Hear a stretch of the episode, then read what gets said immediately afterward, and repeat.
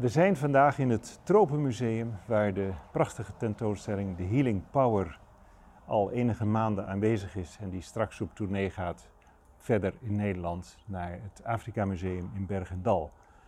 Een van de curatoren van de musea is Wouter Welling en hij gaat ons vertellen over die voorwerpen, die presentaties die hem bezielen. En die bezieling die komt straks terug bij de studiedag van Rites en Tempelbouw. Het is bovendien ook nog de tentoonstelling eh, is recentelijk geopend. Onze kracht, wat was het ook alweer? Helende kracht. Helende kracht, nee, wat, wat daarin. Oh, dat is onze koloniale erfenis. Onze koloniale erfenis, die is vandaag, die is vorige week eigenlijk ook geopend. En in dat opzicht is hier heel veel te zien. Maar misschien Wouter, kun je ons eens vertellen, meenemen bij een aantal van de objecten die we hier zien, in wat ze voor jou betekenen? Ja, de tentoonstelling is eigenlijk een wereldreis en ook een reis door de tijd. We laten op verschillende manieren zien hoe ritueel specialisten uit allerlei tradities, die ook in Nederland gepraktiseerd worden, uh, omgaan met het uh, vinden van een oplossing voor een cliënt die bij hen komt met een uh, probleem. Dat kan een psychisch probleem zijn of een fysiek probleem.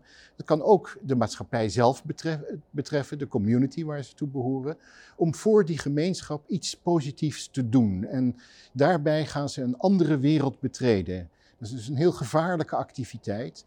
Want ja, dan moet je wel weten waar je mee te maken gaat krijgen en hoe je daar ook tegen kunt verweren.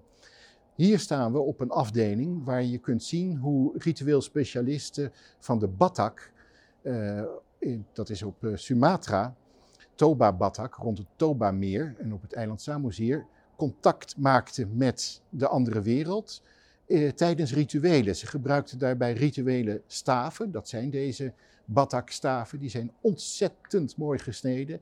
Je hebt twee verschillende types, heel erg eenvoudige, zoals deze, waar je alleen maar een singa-rijder bovenop ziet uh, uh, op staan. En de singa, ja, dat singa dat is een mythologisch dier. Dat zit heel dicht bij de, bij, tussen slang en draak in. En uh, daar ontleent een specialist ook kracht aan, aan die staf, door hem beet te houden. Er is een duidelijk gedeelte waar hij het met de hand kan vasthouden. Hij is ongeveer even lang als de specialist zelf. En hij eindigt, de staaf eindigt in een punt. Uh, soms zijn ze er al afgebroken. Dit zijn hele oude uh, topstukken uit, het, uit de collectie van het NFVW. En met die punt moest de ritueel specialist tijdens een ritueel een ei doorboren. Soms ook wel een pad. En dat kwam de, ten goede aan de vruchtbaarheid, de voorspoed van het dorp.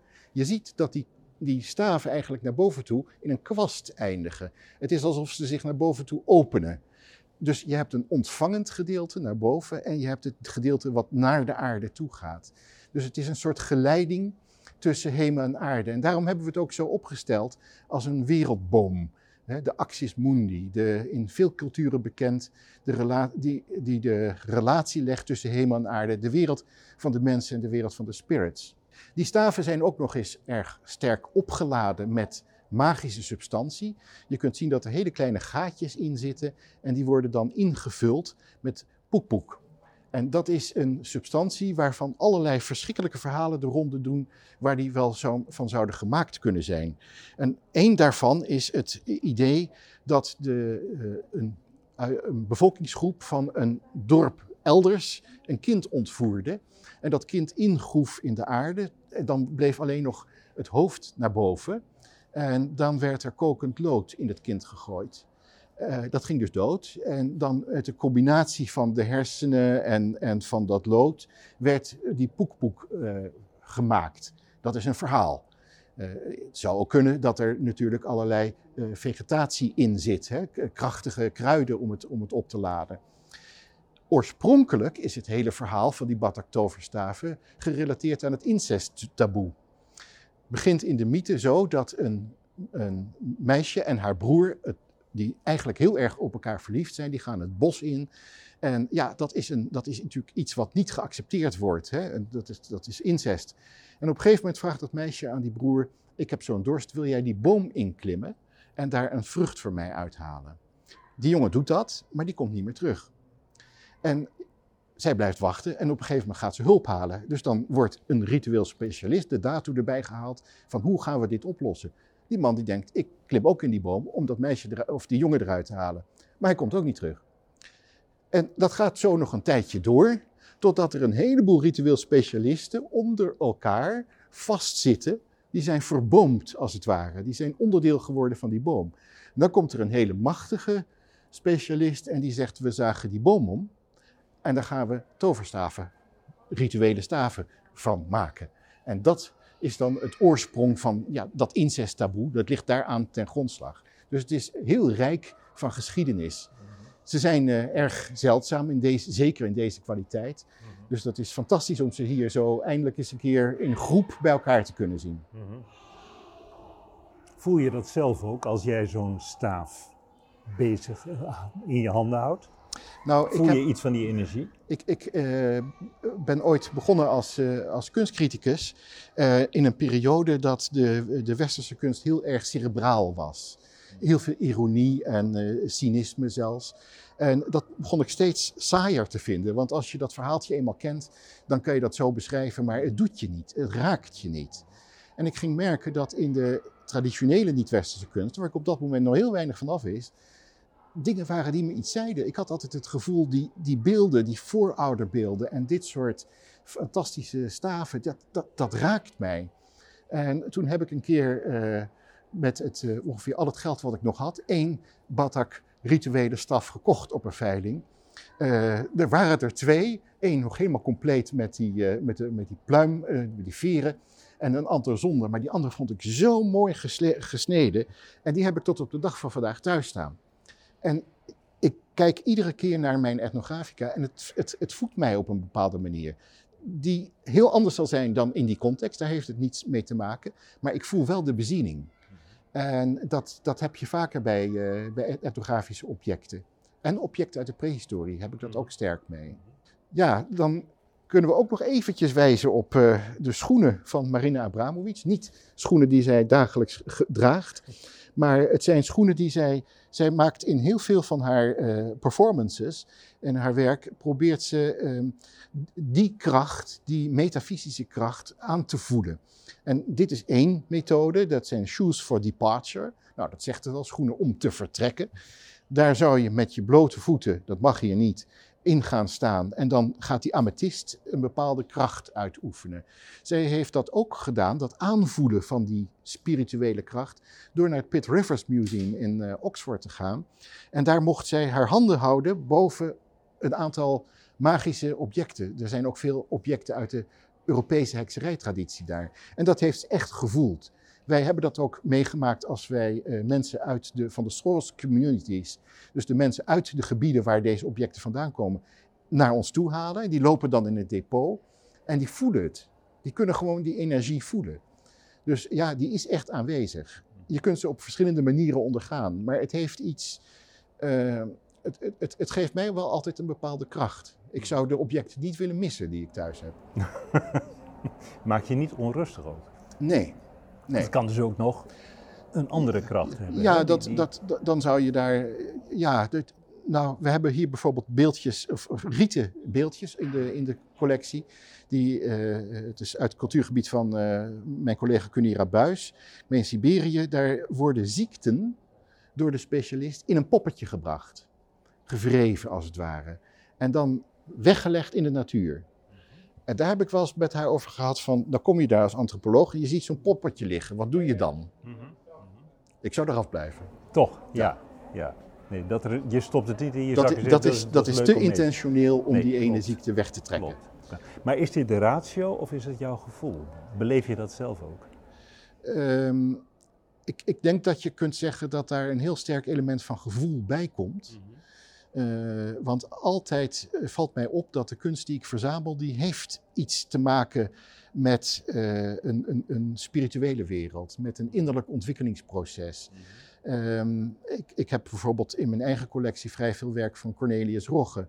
En dat is uh, een kunstenaar die toch eigenlijk heel sterk in zijn werk aan een soort Jungiaans individuatieproces werkt. In continue transformatie. En ja, dat herken ik. En die verschillende etappen in dat transformatieproces, dat zie ik graag om me heen. Want dat, dat helpt mij ook uh, door de ander. We staan hier voor een, uh, ja, de enige echte healing op de hele tentoonstelling. Dit is uh, een heel complex werk van een Rekla de Ifa priester, ook wel een Santeria priester genoemd, op Cuba. Ehm, mensen die tot slaaf gemaakt werden uit, eh, gedeporteerd uit Afrika om te werk gesteld te worden op de plantages. Die mochten hun eigen geloof natuurlijk niet meer uh, uitvoeren, want het werd gezien als van de duivel. Dus ze moesten zich kerstenen. Maar het bleef ondergronds wel degelijk bestaan. Het bleef bestaan in gecamoufleerde vorm. Dan nam men elementen uit het katholicisme over. Maar hier zie je het eigenlijk in een, in een zeer Afrikaanse vorm. Rechts staat de babalawo. De babalawo is de, is de ritueel specialist. Je zou kunnen zeggen de arts. En de arts die gaat deze patiënt van negatieve invloeden bevrijden. Hij wendt de kwade winden af, zoals de titel ook heet. En dat doet hij door een magische substantie of een, een, ja, een ritueel materie over deze krachtbalk heen te blazen. Want al deze objecten zijn als het ware accu's. Dus op het moment dat dat stof bij hem komt, is het helemaal opgeladen. En dan is het interessant om te zien, wat zijn dat dan voor objecten? Het zijn, we zien poppen en we zien ook heel duidelijk, dus poppen zou je kunnen uh, associëren met geestwezens, met, met uh, uh, spirituele kracht die wordt gegeven. Maar we zien ook een, een, een bezem met in drie kleuren. Die bezem die heeft rood, zwart, die kruisen, en wit. Rood, zwart en wit dat zijn heel specifiek betekenisvolle kleuren in, uh, in dit soort rituele kunst. Het wit staat voor de spiritualiteit. Het zwart staat voor de aarde, zoals dit aardekruis op de voorgrond. De plek op het kruispunt is het plek waar je contact maakt met de andere wereld. Een kruispunt is natuurlijk bij uitstek een uh, ontmoetingspunt. Hè. Er komen we wegen samen. Maar wanneer wegen samenkomen, kan er een botsing ontstaan. Het is een, een geladen plek. Maar hier is het ook de plek waar je met de spiritwereld uh, contact maakt. Kijk maar naar de verschillende kandelaars, die dus ook aangeven dat dit een ritueel magische plek is. En dan hebben we nog rood. En dat rood, dat is de levenskracht. Dat is ook het rood van het offerdier. En vaak zijn dat, uh, wordt er een kip geofferd bijvoorbeeld. Het kan ook een, een, een geitje zijn, of, uh, naarmate je er meer geld aan uit gaat geven. Maar dat bloed is belangrijk, want dat voedt het altaar ook. Maar deze vorm, dan zou je denken in, in Europese context aan hekserij, de bezemsteel, heeft er hier niets mee te maken. Dit is, nou ja, dat is niet waar. Het heeft er zijdelings mee te maken. De, het is oorspronkelijk in West-Afrika een mepia. En een mepia werd gebruikt om een plek uh, schoon te maken, spiritueel te reinigen. Onder meer als bescherming tegen hekserij. En ja, dit is dus duidelijk hier een, een, een gewijde plek waar deze handeling uh, uh, zich afspeelt. Hij is een, een Santeria Rekla de Iva priester. Dat verwijst dus duidelijk naar de Afrikaanse oorsprong. Ik ben bij hem thuis geweest en ook uh, op zijn, uh, de buitenplaats waar hij werkt. En hij brengt daar ook offers. Daar zijn dus altijd altaartjes aanwezig. Uh, bijvoorbeeld een, een, drie, een pot op een, met drie poten waarin buiten, dat staat buiten, waarin hout zit, dat is, en, en, en vooral metaal, metalen scherpe objecten. En daar staat dan een fles sterke drank bij. Dat is heel erg gericht aan een mannelijke kracht. Want hij werkt daarbuiten met zware materialen. En daar heeft hij de kracht van Ogun nodig. Ogun is de god van ijzer. De, echt een, een materiële, sterke, mannelijke kracht. Heeft hij daar nodig. Ik mocht even in de slaapkamer kijken. En daar had hij een schotel uh, waar allemaal vliegjes omheen kwamen. Want daar zat uh, honing in. En twee poppetjes die aan elkaar waren. Want het is natuurlijk man en vrouw die daar bij elkaar zijn.